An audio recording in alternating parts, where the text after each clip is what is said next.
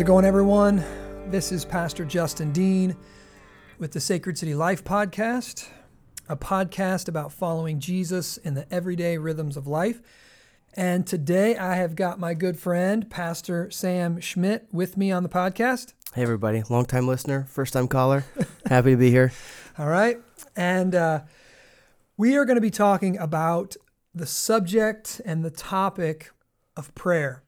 And it seems like everyone prays, but very few people are fulfilled in their prayer life. Very few people actually find it deeply meaningful, deeply fruitful, deeply moving. Um, and uh, we want to talk about that. I think Jesus um, brought this topic up, or his disciples brought this topic up, because uh, two things. One, Jesus had a vibrant prayer life. Uh, we see this through the Gospels. He um, could communicate and encounter God in prayer and would put, pull up all kind of resources and would be changed and would be um, i said on sunday as we started talking about the lord's prayer he would be strengthened at some times and he would be softened at other times mm. so he could be deeply um, kind of immovable at once like strong in his convictions have steel in his spine but then when he came across the poor and the weak and the broken deeply empathetic and we see these kind of divergent traits in in Jesus that this really strong man and also a really soft man could be at home in one man that we all come to love and we all cherish about him. Mm-hmm. Well, this was a result of his of his prayer life, his ability to communicate with God and be changed in the presence of God. And so his disciples see this in him and they say, and, and they've watched Jesus do miracles and cast out demons and walk on the water and do crazy stuff.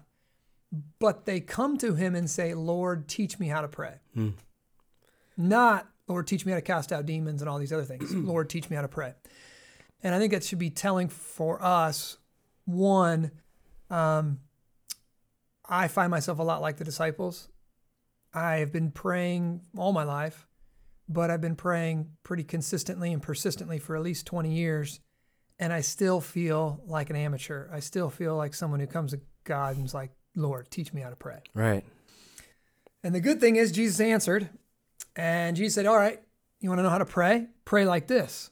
And He gave a couple things not to do. Don't pray for the approval of people, mm-hmm. right? Go away, get alone, be quiet, shut yourself off in your bedroom. Don't Instagram it all the time, right? Don't Snapchat it. Just every once in a while, though. Yeah, just every. You know, what I mean, you got to encourage some folks right. every once in a while. You know, got to let them know. I went to the gym today and I prayed. Right. I usually pray while I'm working out. Lord, keep me from falling over. yeah, yeah, yeah. Don't let me like. die. Things yeah. like that. Um, so Jesus, when he says, when, when the disciples say, "Lord, teach us how to pray," Jesus says, first off, don't be a hypocrite. Don't be an actor. Don't pray for the approval of people. If you pray just to be seen, and many people do, and they don't, they very rarely pray at home or in quiet, whatever, but when they get in church, they pray, or when they get in a missional community, a small group, they pray. Mm-hmm. It's like, don't do that. If you do, you, the reward you get from people is the only reward you get. You get some attaboys, you get some accolades. People think you're spiritual. You get some likes on Facebook or Instagram, but your prayers hit the ceiling and they don't they don't go to heaven. They don't go to God.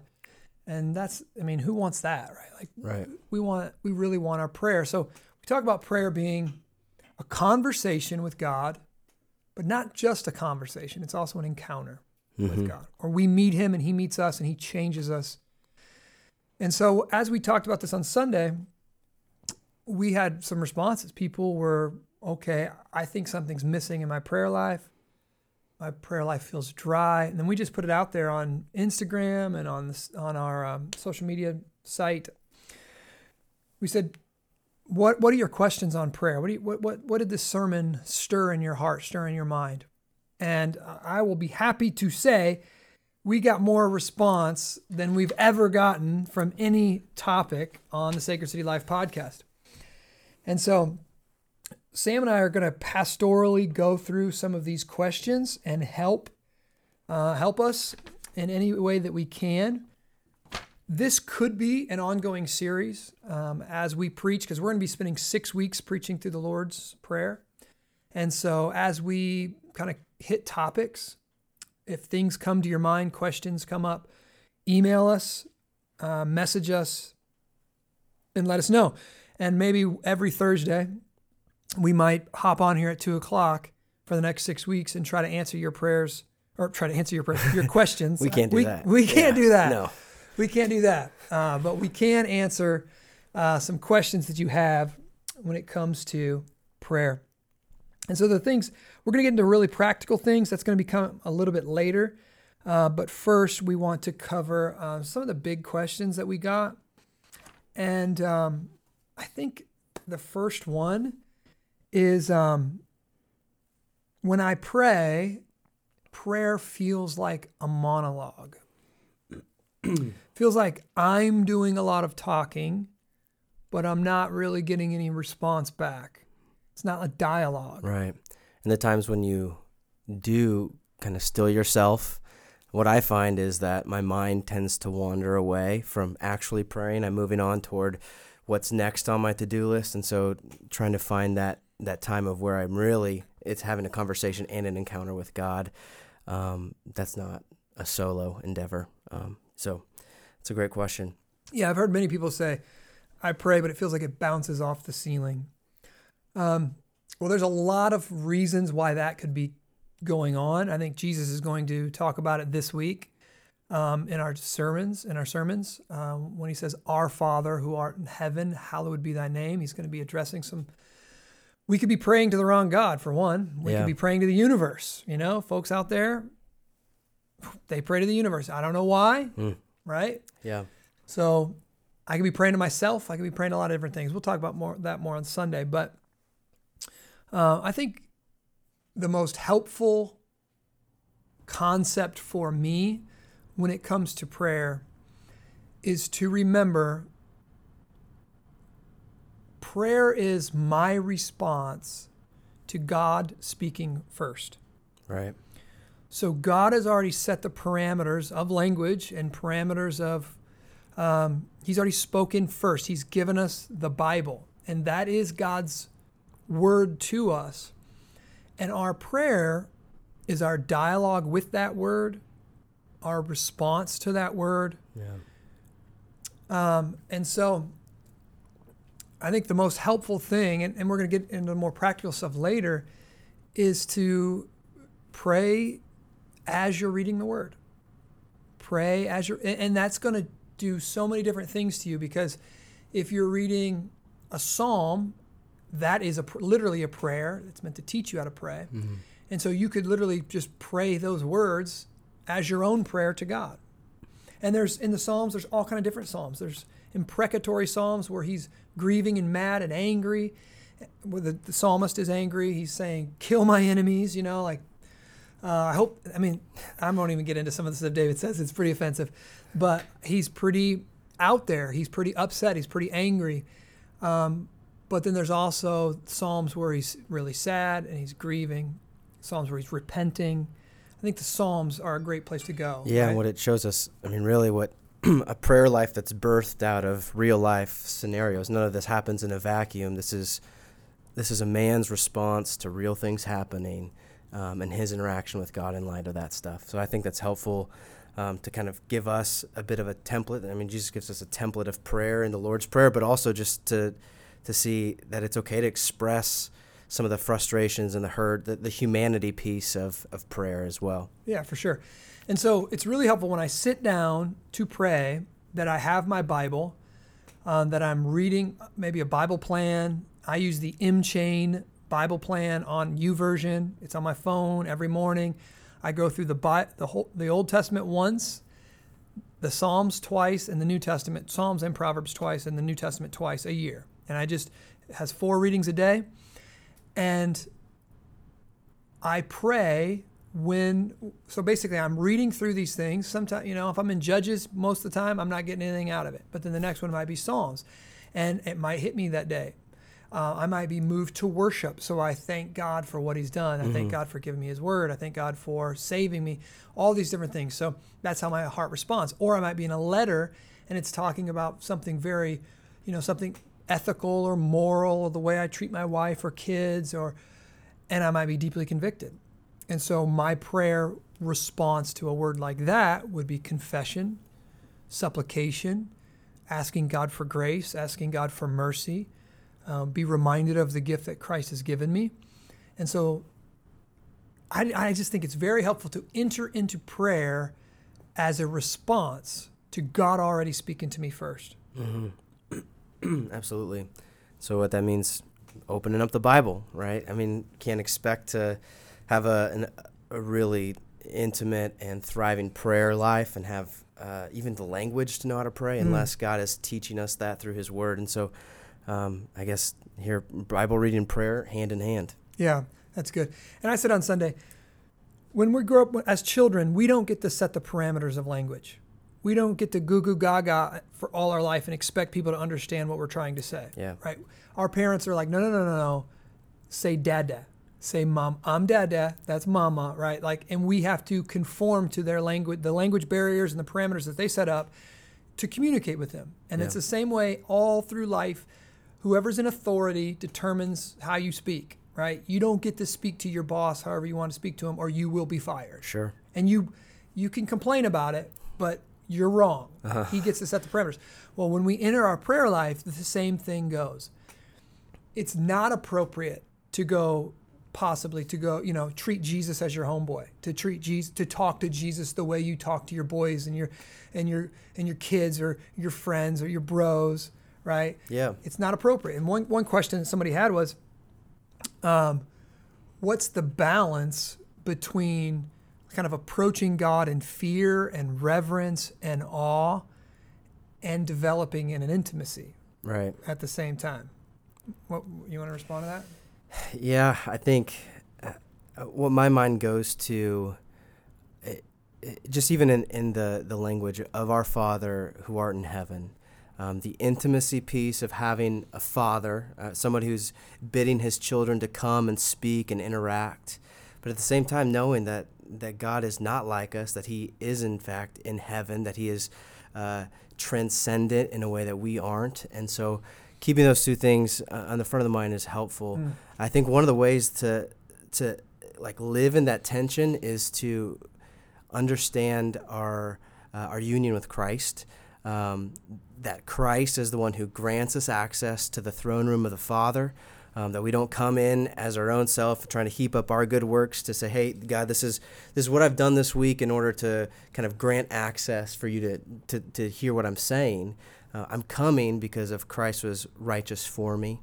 Um, and then knowing that, that Christ is in me, that mm. intimacy that Christ is growing in me, um, the love of the Father is channeling through Christ mm. uh, into me, and so developing that that I mean a reverence, but an intimacy that is really unique. That's good. I don't want to give away all my good stuff from Sunday, so that's where we're going on Sunday. Um, but the one thing I would like to say is I like the word you used. There was tension, and I don't want us to think that God is either or. He's either in heaven and holy or he's our Father. Mm-hmm. The reality is, every pray, prayer you pray and every time you meet with God, you're probably going to need to be made aware of one of those realities. Yeah. He's, he's your Father who loves you, and he's in heaven. So, what I mean by that is if I have no regard to holiness in my own life, if I have no regard to living ethically, living morally, living on mission, doing what God's called me to do, if I'm living my life however I want to live it, then I don't necessarily need to hear our Father. I need to hear He's in heaven, that mm. He's holy. And then the next petitions, Your will be done, right?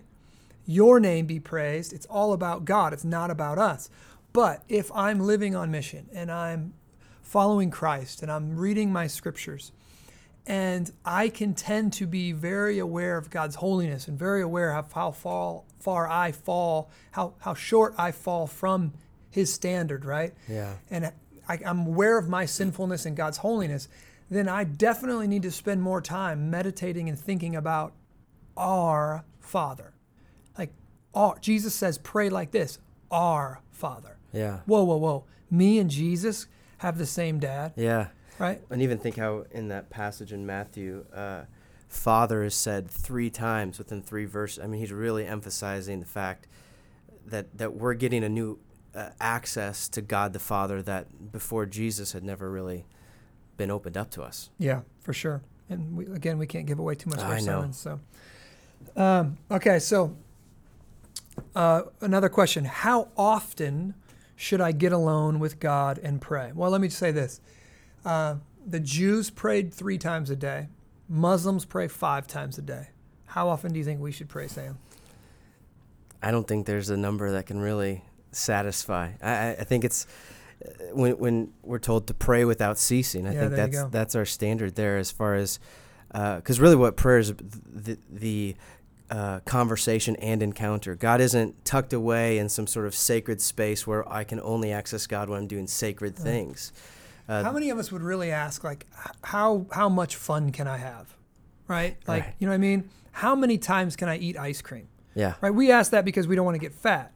But if if ice cream was like lettuce, we would be like living off the stuff, that's right. right? And encountering God is enjoyable. It, it's a blessing to us. Like God, Jesus has opened this up where we can meet with God, and so I think you nailed it. Pray without ceasing. You know, like we want to encounter and meet with God as often as we can Yeah, you know and if we're not praying it's because in our heart we might not say this with our mouth but in our heart we're saying i don't need god i've got this yeah, like i can handle it right it's our pride yeah. um, and that's going to set us up Well, and then even on that, I mean, pray without ceasing. But I think it's also helpful to have some built-in check marks during the day. Where I mean, you sit down to eat a meal, and I'm going to pray. Mm-hmm. I wake up, I jump in the shower, I'm praying in the shower. Lord, help me get through the day. Give me what I need. Going to bed, praying with my kid. I mean, like, there's different check marks in my day where I'm sitting down to have some more intentional prayer. Uh, but even just the awareness where where maybe I'm weak. Uh, today I'm feeling it. I'm really tired today. Just Lord, sustain me through the day. Every time I feel that, I'm calling on the Lord. yeah Um, so having those those times where you're you're checking in with the Lord, kind of throughout your normal rhythms, but also that it, when things pop up to to call upon the Lord. And then one thing that we've talked about is uh, what we do is try to have some solitude time uh, where we're getting away, kind of on a regular sort of rhythm of uh, maybe prolonged time of prayer. And and some people are like, oh, solitude, that sounds pretty intense or like a luxury. But I think there's a lot to be had in carving out a couple hours uh, every several weeks or whatever it would be to really go and, and do some soul examination, be more diligent in the scriptures, and uh, laying out more thorough prayers as far as what's going on in my life, the people that are in my life, uh, what God's doing there, and to have more prolonged times like that. yeah so i think we're talking about two things we're talking about praying proactively and praying reactively proactively requires me to plan. Um, it requires me maybe I've heard th- I've heard this said your prayer time in the morning is determined by your preparation time the night before. Mm. And so what that means is I'm not staying up till 11:30 watching Netflix. Right. Honestly, 9:30, 10 o'clock, I'm in bed, and I'm not staring at my phone because if you're staring at your phone, it doesn't help you go to sleep. Uh, and I'm get, I'm getting to sleep at a decent time, and I'm setting my alarm for early in the morning be, before the kids wake up. And I've got the coffee maker already to be brewed, so I don't have to get up and do anything. I just push a button. Or I got a Keurig, and I'm just my first cup of coffee. I don't really care about the quality, right? Get the caffeine. Yeah, that's all that matters. And uh, I've got a space in my house. I've got a place that I can go and meet with God and be alone. Even if the kids wake up, I might be able to get a few extra minutes. Maybe it's a comfy chair. Maybe it's an office. Maybe I said on Sunday that my, for a long time, my space was next to the uh, furnace and the and the water heater in, in the in the basement. Um, and the kids, you know, can get up and turn the cartoons on or do whatever they do without me. Uh, now I've been given a hot tub, and so I've got a sweet hot tub that I get to go and sit out early in the morning and, and, and drink my coffee and meet with the Lord. But I have to plan this. This is proactive.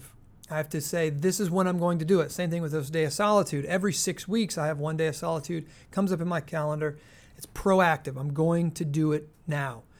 You could look at your calendar and say, okay, my husband's home here. I could have four hours. Well, I could go walk. I could go walk Target. Yeah, I know, ladies. That's what you do. I could go walk Target, or I could take get a cup of coffee from the drive-through, and I could go sit in a park with my Bible, and I could meet with Jesus and, and a journal. I, I could go do that. That is t- that takes planning. That takes preparation, and that is the way to proactively pray. And then, as Sam was talking about, there's always reactive prayers, and reactive prayers is what the scriptures are talking about when it's pray without ceasing. I'm going into an interview, I pray. When I'm going into a difficult meeting, I pray. When I'm, uh, uh, you know, getting, well, you've already mentioned all these different things. Some of these prayers can be called, I mean, I've heard Catholic mystics call them breath prayers, centering prayers. Yeah. Um, the, the prayer of the sinner that said, um, Lord Jesus, have mercy on me, a sinner. That's been a prayer that's been prayed for centuries. Many people, Lord Jesus, have mercy on me, a sinner. What does that do? That just, in the midst of my day, it just centers me. It just brings God back into my, my imagination, back right. into my focus. It reminds me who I am, it reminds me who God is, it reminds me that He's merciful and He can give grace to me. Um, Father, just help me. You know, Father, open the eyes of my heart. Little things like this are reactive reactive prayers yeah. that we can pray. Well, I sense it when I get stressed out, anxiety. I can, I, it's, I may not be able to identify exactly what's going on, but I can take it to the Lord in that moment. Say, Lord, I sense this is going on in my heart. Can you reveal what's going on to me? Can you help me work through this? Remind me of my identity in you.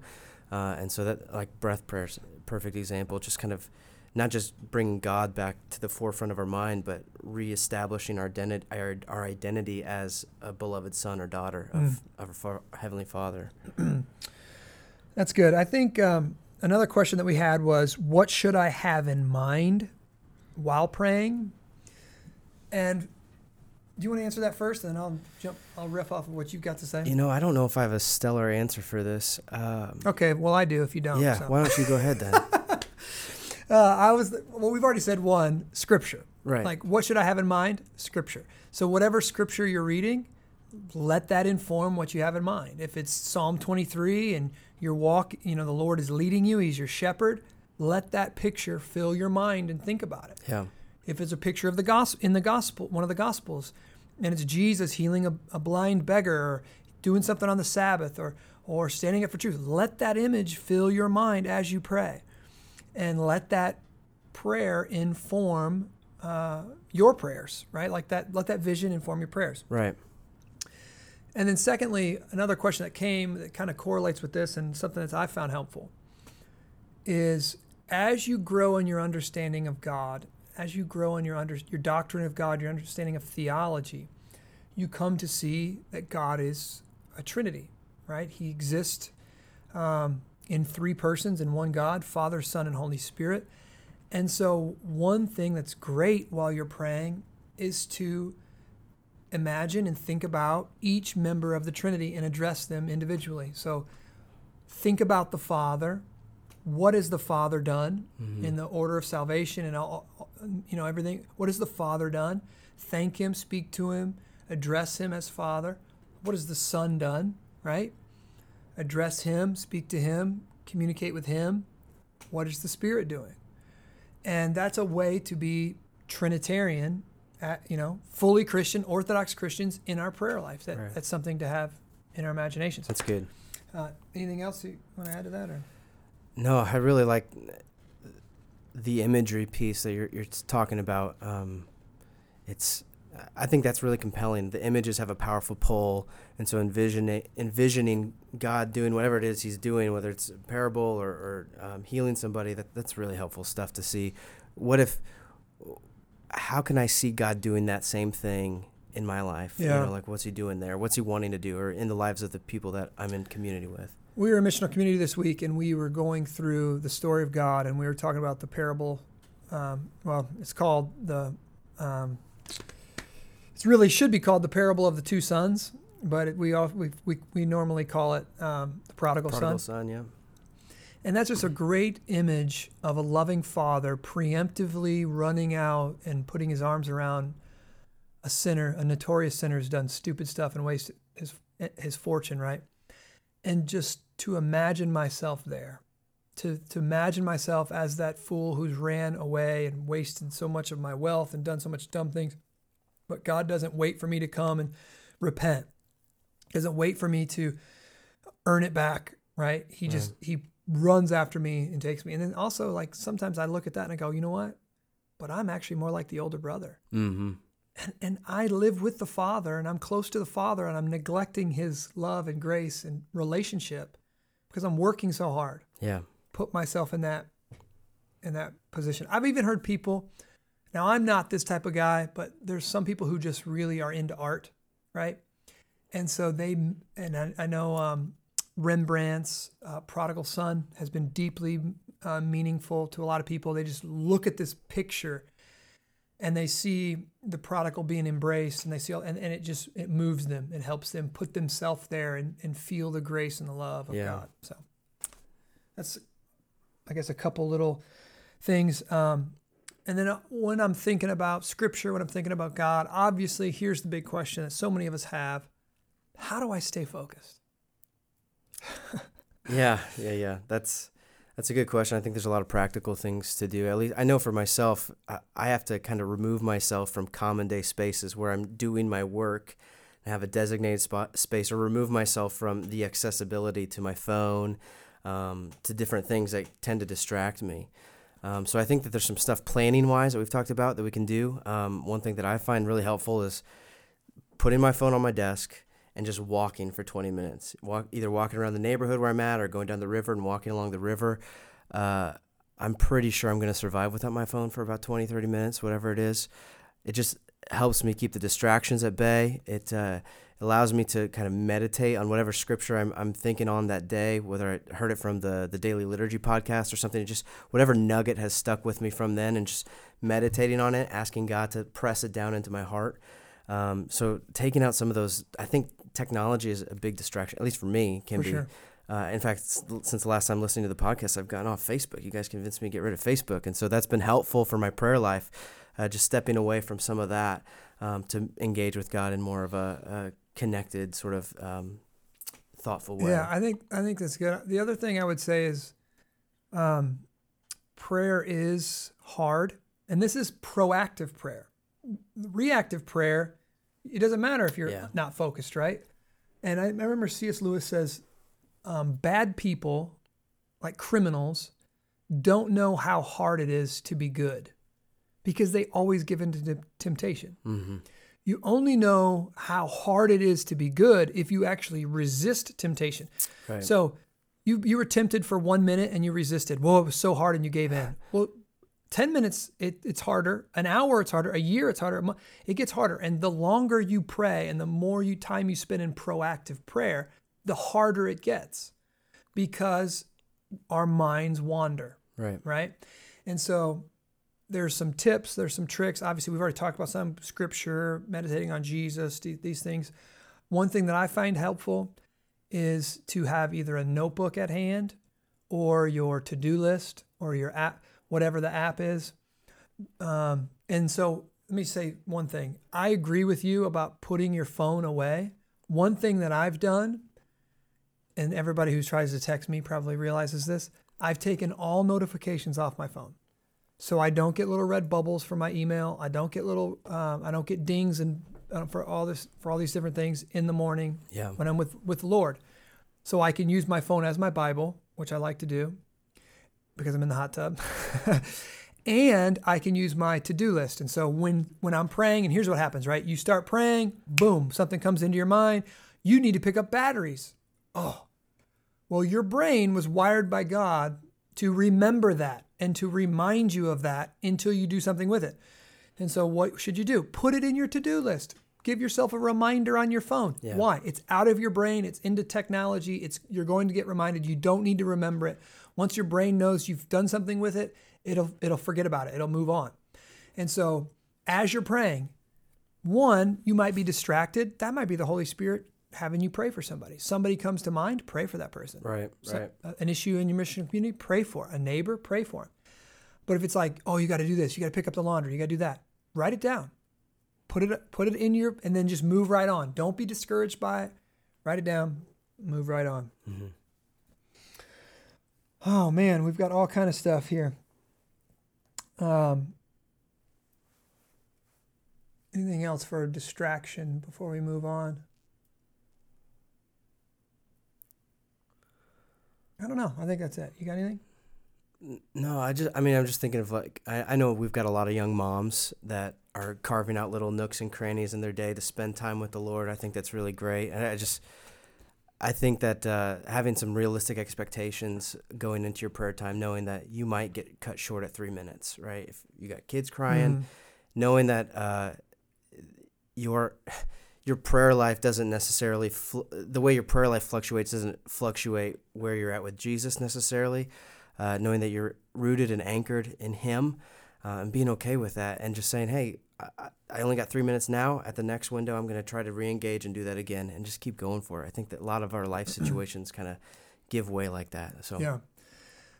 Yep, I agree. And it's and it's in those seasons where the gathering becomes even more important yeah, and your missional communi- community becomes even more important. right, You're dropping the kids off and you're going there and you're connecting with the Father and you're actually praying. I've had so many moms like, "Oh, this is the only time I get adult conversation," you know? And uh, that that's meaningful, right, right? And that's important. All right, next question is push it says this pushing through prayer when life is hard.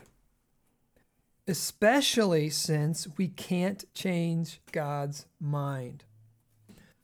So, this is a great scenario.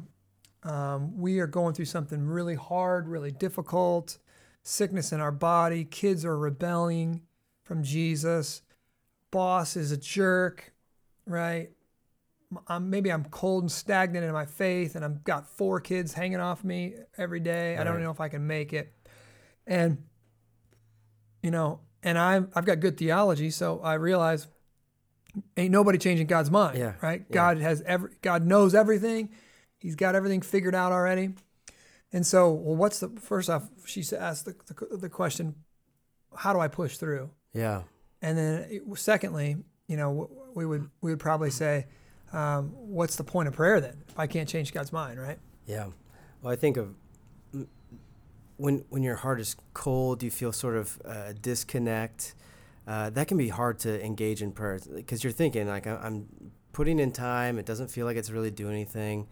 Uh, I think in those situations, it's really helpful just come back to the gospel to re- be reminded that even when my heart was cold and distant from God, Jesus came after me and He poured His whole heart into to bringing me back into the arms of the Father. And I think it that has the warming effect to to move us deeper and deeper into the Father, even when the circumstances aren't necessarily uh, catering toward that.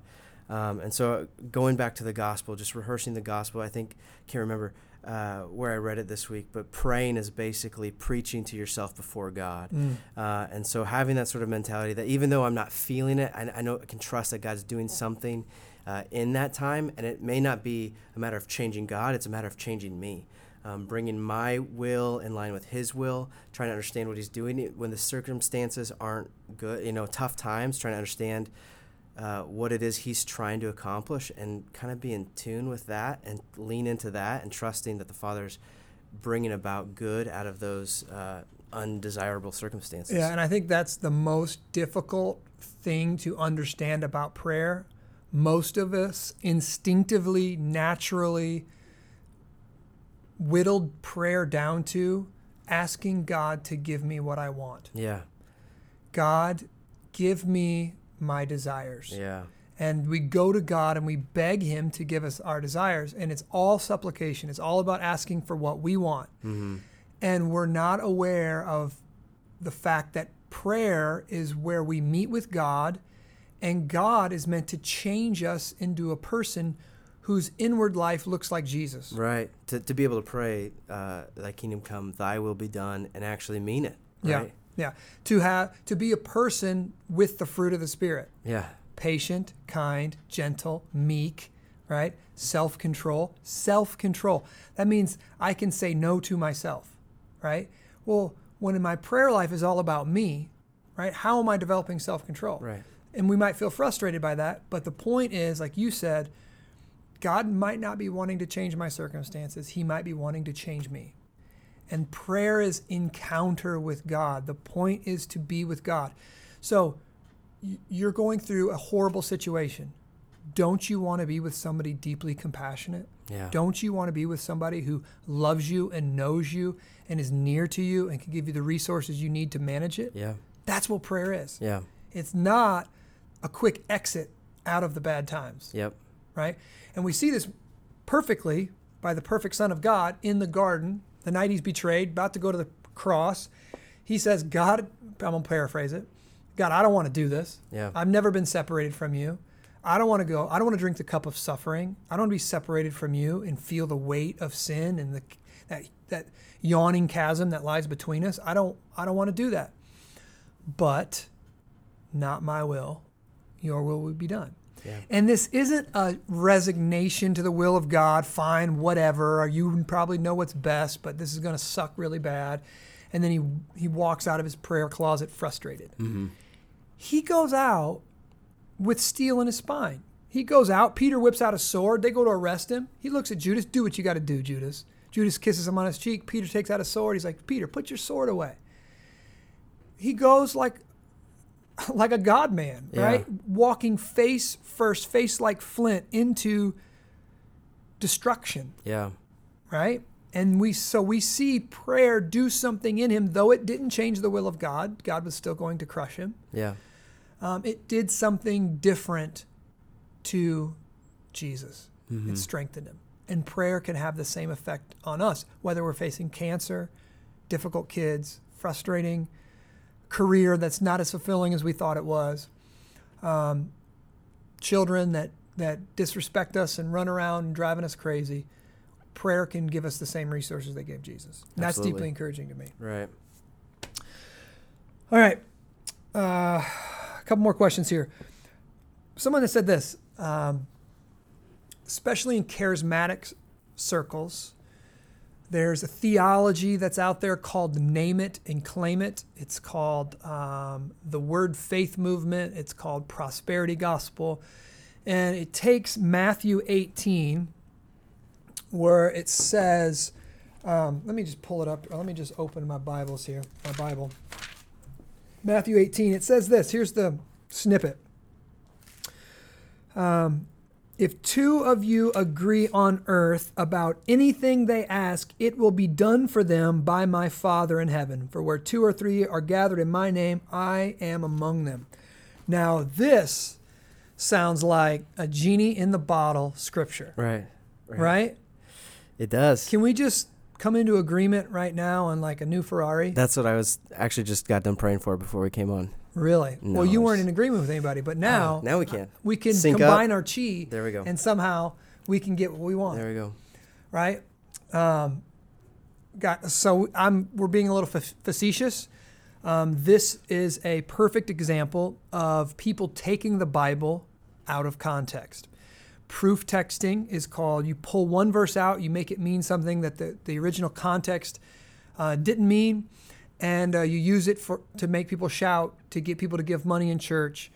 Um, I remember a young man, when I was a young man, a friend of mine texting me one night and saying, I know by this date I'm going to have a Lexus. And we were broke college kids. Ain't nobody getting a Lexus, and we couldn't even get a loan for a Lexus. He never got the Lexus, but he took the scripture and he believed that if he agreed on it with somebody else, that he could make this thing happen. Well, if you read the scripture, Matthew chapter 18, verses 15 through 20, is not even technically about prayer.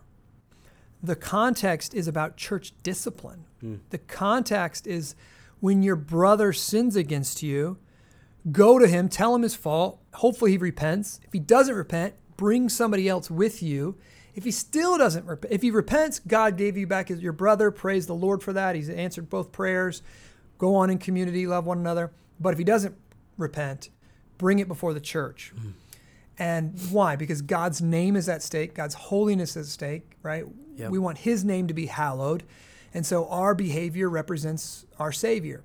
And so if someone's out sleeping with whoever they want to sleep with, taking advantage of people in business, uh, sinning in all these different ways, you know, against their brother, it, they need to come before the church, and the church needs to restore them or excommunicate them. That's what Paul Paul later says.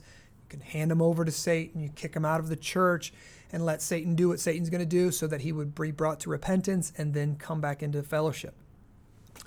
Well, this, and he says here, Jesus says it right here.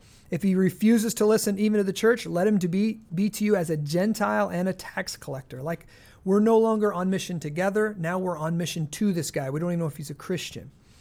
And then he says, Truly I say to you, whatever you bind on earth shall be bound in heaven, whatever you loose on earth shall be loosed in heaven. And then he goes into if two of you agree on earth about anything you ask. This is in the context to restoring a brother, forgiving a brother, and judging a brother's sin. Like I, I don't like to use that term, judging, but that's what it means. If this guy is unrepentant, then you can, the church and two or three of you together have the authority to say, dude, then you're not acting like a follower of Christ. Like you're a Gentile and a tax collector now. Like that's how we're going to treat you. It's not about getting whatever we want, no matter what the preachers on TV say. So hopefully I answered that one really quick. Yeah. Um, and then I think what we got here, yeah, just someone who asked just for some specifics and some practical things to improve your prayer life. Um, and the first thing I want to say is put it at the top of your list. It's the only way I can say it. When I was a young man, I read a, a quote from Martin Luther, and I thought it was ridiculous. And he sparked the uh, the Reformation, and he wrote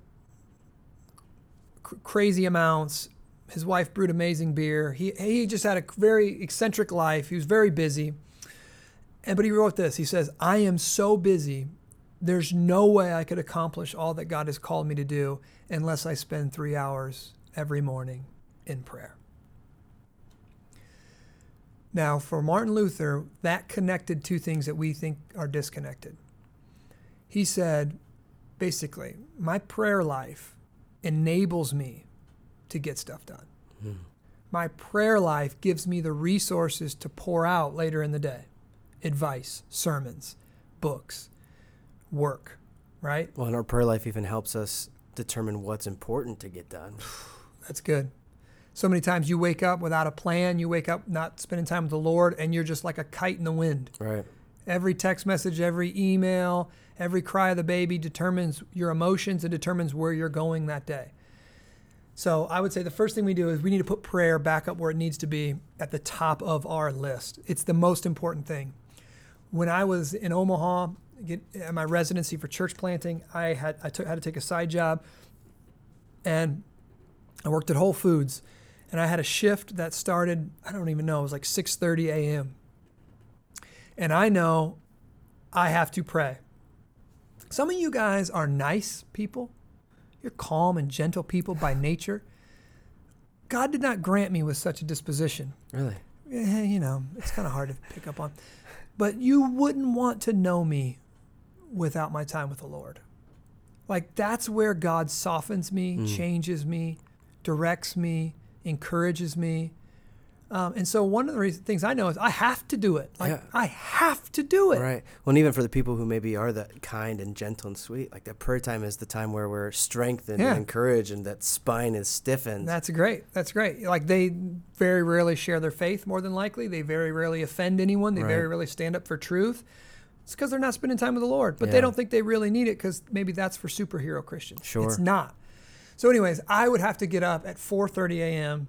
Um, to spend time with the Lord. And it was brutal. By two o'clock that night, I was falling asleep. You know, I kind of rig, I rigged my body so I would go to work out at three o'clock. So it was like right when I was dead tired, I'd go work out and then get a little bit of energy to come home be with the family. Um, but I, I just put it in my mind like this is a priority. I have to do this if I want to be well. And listen, I want to finish well. I want to be a good dad. I want to be a good husband. 20 years from now, I want to love my wife. I want her to love me more than more then than she does now. Right. Well, in order for that to happen, I have to continually be made into the image of God's Son, right? Yeah.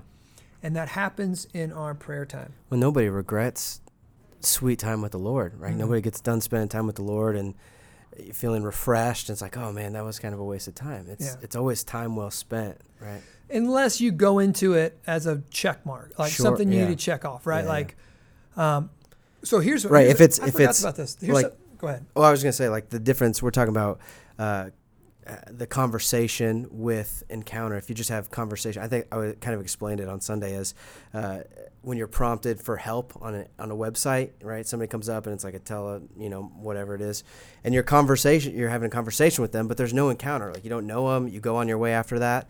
Uh, or if the, the vice versa is, is where you're you have the encounter with somebody, uh, you're standing in line to meet a celebrity, and you're there for two seconds and you have that encounter, but there's no conversation. Mm. Uh, and so to bring both of those two worlds together, to really have that encounter and the conversation is really the, the type of prayer, not just a checkbox sort of a thing, because yeah. I think those other two can be turned into that. But having a really, you're, you're talking about communing, communing with the Father uh, and, and having yeah. catering to a, a relationship. So we have a lot of rules in the Bible, and I don't want to add to any rules that we have in the Bible, but I'm going to t- set, tell you a rule that you should add, and that's this. Do not check your phone, do not check social media, do not check the news app, do not check your email before you read your Bible in the morning, period. Now, what's interesting is I've found sometimes when I'm doing this that it can put a little pressure on my Bible reading. Like I'm kind of wanting to read the news, I'm kind of wanting to check Instagram, I'm kind of want and so that can lead me to kind of treat my Bible time as a check mark. And I have to remind myself. And when I feel that, I put, I finish my Bible reading, I put my phone down, and I pick up a book. And I'm like, no, no, no, no, I'm not giving into this. This desire that wants to check Instagram, yeah. I'm not giving into this. I'm going to wait an extra hour to do it now after my prayer time, right? Mm. So I, that's just a little uh, thing that helped me. So practical guide uh, plan, prep, schedule your time with the Lord. Uh, move it around a little bit. So maybe choose a different chair. I, I say a lot of times change of pace, change of place equals change of perspective. Go to a different coffee shop, go to a different spot in your house, go sit in the garage. I knew one man of God who had a shed with no air conditioning. He would go out in the shed and just sweat with the Lord. You know, it's a little hot this time of year, but it's that important. So find a place, um, slow your pace down and let God change your perspective. Yeah. The second one is when determine when you are at your mental best. You have mental clarity. For me, you've already heard it's early in the morning after a cup of coffee. Um, that's my best. My mornings are always my best, so I always spend the time, my proactive time with the Lord in the mornings. I've had friends creative types, musicians, they're up at midnight, boom, that's when their brain turns on. I've heard Al Mohler does his podcast at like 2 a.m. or something crazy. I am gone at 2 a.m. And uh, I do not want to be awoken at that time. But hey, if you're that type of person, okay, don't let that be your Netflix time. Right. You know, don't let that be your video game time. Give that, give your best time in your day to the Lord. Yeah. Right. Put the kids to bed meet with the Lord. We've already talked about another practical advice start with Scripture. um, specifically, one way to do that is you can choose a psalm a day. So today's the ninth. You can read Psalm 9. if that doesn't really speak to you, nothing really jumps out at you, add 30 to it. Read Psalm 39. That doesn't speak to you, add 30 to it. Read Psalm 69. If that doesn't, now you can keep doing that like five times basically. Eventually, you're probably going to land on psalms that are encouraging, psalms that are depressing, psalms that are frustrating, psalms that are you're going to get a gamut of emotional responses, and so one of those is probably going to resonate with you. Resonate with you, and just pray that. Yeah. Right. It's good. Pray that. Secondly, uh, I thought I brought it in here, but I didn't. Use our liturgy. We spend hours every week praying over, planning, writing our Sacred City liturgy. We print it we put it in the uh, the the things that hang on the chairs. You can get one out of there. We put it up on YouVersion, the app, the Bible app. You can find it there. It, that goes through uh, call to worship. That goes through confession of sin. That goes through absolution. That goes through profession of faith. That goes through reading of Scripture. That goes through a pastoral prayer. That goes through all. I mean, that is a great way to help um, organize and structure. One thing uh, that I like to do to pull out a hymnal uh, mm. and pray through a hymnal. There's a lot of really good hymns that we don't necessarily sing. Maybe it's dated or whatever the case might be, uh, unfamiliar tunes. But a lot of times the words are just money, and Yeah. to, and and it's creative and expressive, and it can be a way to to pray through um, something that's a little bit different than just going through the Psalms or something along those lines. It's good. All right, I think we've we've covered a lot of stuff. The last thing I want to cover here, and it's going to be brief, is we had a question about praying with kids and teaching our kids how to pray. Hmm. Um, one thing that we've done as a family is I chose Psalm 67, 1 through 3. Um, so basically, here's how our dinner time goes, okay? And I, and you, I hope you're not gonna be impressed by this because it's it's organized chaos. Uh, four kids. Uh, we sit down. I'm starving. I'm always starving. Um, I really want to get the food in my mouth. The kids are going to be wild. It's going to be all, it's going to be difficult. But first thing we do, typically, we, we sing the doxology. Uh, Praise God from whom all blessings flow. You know that song. We sing that, and then we have a liturgy, and the liturgy is from Psalm 67. I say this: May God be gracious to us and bless us. And the kids say, and make His face shine upon us that your way may be known on earth. And the kids say, Your saving power among all nations. I say, Let the people praise you, O God. And the kids say, Let all the people praise you. It's the first three verses from Psalm 67, and I'm teaching our kids how to pray from the Psalms. I've also taught my kids the Lord's Prayer. Um, prayed with them at night, at bedtime. So we pray the Lord's we pray the Lord's Prayer. Yep. You know. Um, so first off, wh- how do you teach your kids to pray? Pray at meals, Mhm. right? Teach them the Lord's Prayer. um, the other big thing that we do is we uh, will read. We read to them every night before bed. We'll read to them something they want. You know, Pinkalicious or whatever. the- You know, my daughters are making me read these days. Charlotte's Web. We started Charlotte's Web last night, but then we will read uh, a Bible story, right? Or we'll talk about the Lord's Prayer, one of the one of the two, or do a catechism. And but here's what I've taught my kids. When we do a Bible story, maybe it's the Jesus Storybook Bible and it's the story of Jonah and you're going through it, you know, they bring it around to Jesus pretty well. But I've taught my kids when you go through that story, I want your prayers to be shaped by that story. That's good. And so even my five year old, when we pray, she surprises me and she'll pray, Lord, I pray for our city, you know, or I pray for our neighbors that you would save them like you saved the people of Nineveh, or, or Lord, I pray that, you know, they do it funny stuff too, that we'll never be eaten by a fish, you know, they pray that kind of stuff. But I'm teaching the kids to let scripture shape their prayer, Yeah. right? One of the things that we've been doing with our oldest, uh, we pray similar to kind of what you're describing before bed is uh, he's got to say three things that he's thankful for from the good. day. Uh, I've been reading, I read something, a, a heart of gratitude is naturally drifts into prayer. Mm. And so cultivating a, a grateful heart um, to give thanks to God and to develop that communion because all the good things come from his heavenly Absolutely. father. So that's one thing that we found helpful and, and it's kind of fun to, Yeah. you know, recap the day in that sense. Yeah, we do highs and lows a lot of times. What's the best part of your day? What was the worst part of your day? Yeah. And these are like setups for prayer. So when you pray, when I pray for them, I pray for all of them first, and I, I thank God for all the highs. I thank God for all the blessings. I remind, I point it back up to Him. You're the one who gave us water slides and water and the sun and the, the mountains and all these great things. And then I also pray for them to be encouraged in whatever they're dealing with. Yeah. And here's the other issue. We might not want to. We ain't trying to hear this right now, parents. Um, by the time 8:30 comes around, we're done. Right? We want to put the kids in bed. I am no longer your father right now. I am just a man. Bedtime warden. Yeah, I am no. I'm just a man who needs a stiff drink. That's what I need.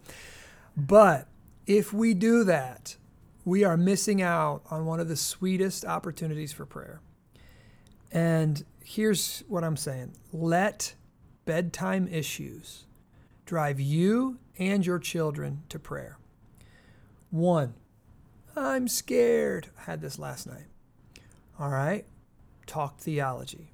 Is God t- God's watching over you? God's protecting you. God's giving you a good father. I'm sitting here. I have a loaded gun. I'm good, right? I'm a good shot. Uh, but also pray through that. What's scaring you?